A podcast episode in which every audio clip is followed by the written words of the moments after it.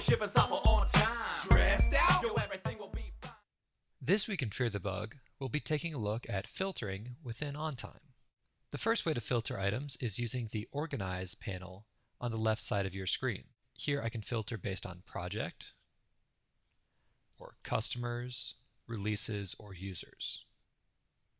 Any filters applied here will remain if the menu is hidden. And you could always check the selected options by expanding out the menu. Then, if I collapse the menu, it will remove the filter. So then it'll only be using any of the items that are currently selected and open. So here let's back out and just uh, we'll select all projects as well. And now another way to filter items is using quick filtering based on any pick list fields or date fields. So for instance, the status field would be a pick list field. I'm selecting from a variety of items. Same as the priority or assigned to field. Now any of these fields, you can hover over the column header and you'll see a filter option in the right side. Just click this and be able to select from any of the options here.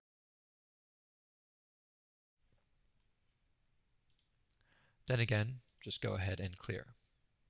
You can also use quick filters in conjunction with each other. So I can look for items of a high priority that are currently closed. And then click Clear to remove. Other ways to filter items, of course, would be using the search bar, where I can search for any text fields. And I can search across all text fields or specific ones. So if I'm looking perhaps just within the email address of a customer contact, or if I'm looking up just within a phone number field, or just within the description, I can query just a certain field rather than searching all of the text fields along with an item. So in addition to all the filtering that can be done using the user interface, we can also build out custom filters under the Organize menu, Filters, and then Manage Filters. You can see all of the existing filters, add any extra ones. Okay, so let's add a new filter, save. You can choose to make it public or private. I'll make this public so all users will have access to it. And now at the bottom, I can add conditions. If you're working with any standard pick list fields, you can just select perhaps the assigned to field, and then select any options from this menu to add them in a list of conditions. So here I can see if the assigned to field is perhaps anyone in my development teams, which would be uh, Kathy, David, Jacob, and Jody. You can also decide if you would like to eliminate anything that is selected. So if I'd like to just choose items which are not assigned to these users, I would just choose is not in, and then use that as my condition. When working with any text fields, large text fields, or fields which are based off of custom pick lists, like for instance, my operating system field, we can use equals, not equal to, like or not like commands, like you would in a SQL filter where statement. So for this, we'll use is like, and then anything with Windows in the title. So I'll use, of course, uh, modulus sign. I'll use modulo as the wildcards, and then use Windows. So if anyone is in a Windows-based operating system, it will search that string and return it with my filter. Now, once you've created your filter, you can apply it to the main grid by going to Organize, Filters, and select the new filter. And now I can see only items that are returned using Windows as the operating system.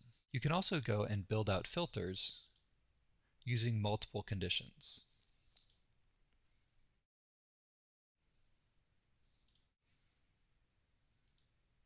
Alright, so I'll be creating a filter where items are assigned to the current user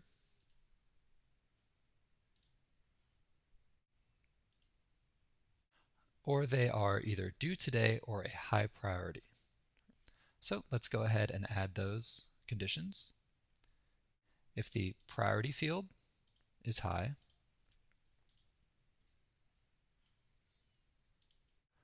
or due date is within 24 hours.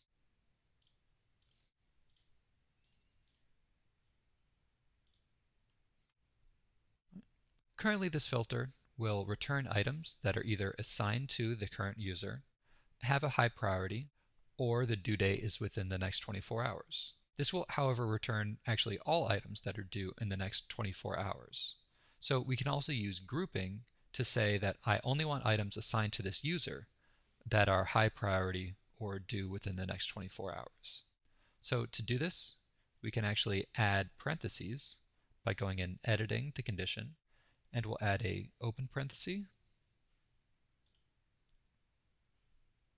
before this condition and then close the parentheses here. Using parentheses is a great way to ensure that you are returning all the items you want, and it can be used to create some very powerful filters. Thanks for watching this podcast on filtering within OnTime. And be sure to come back next week when we'll talk about using any of our OnTime filters to create alerts within OnTime.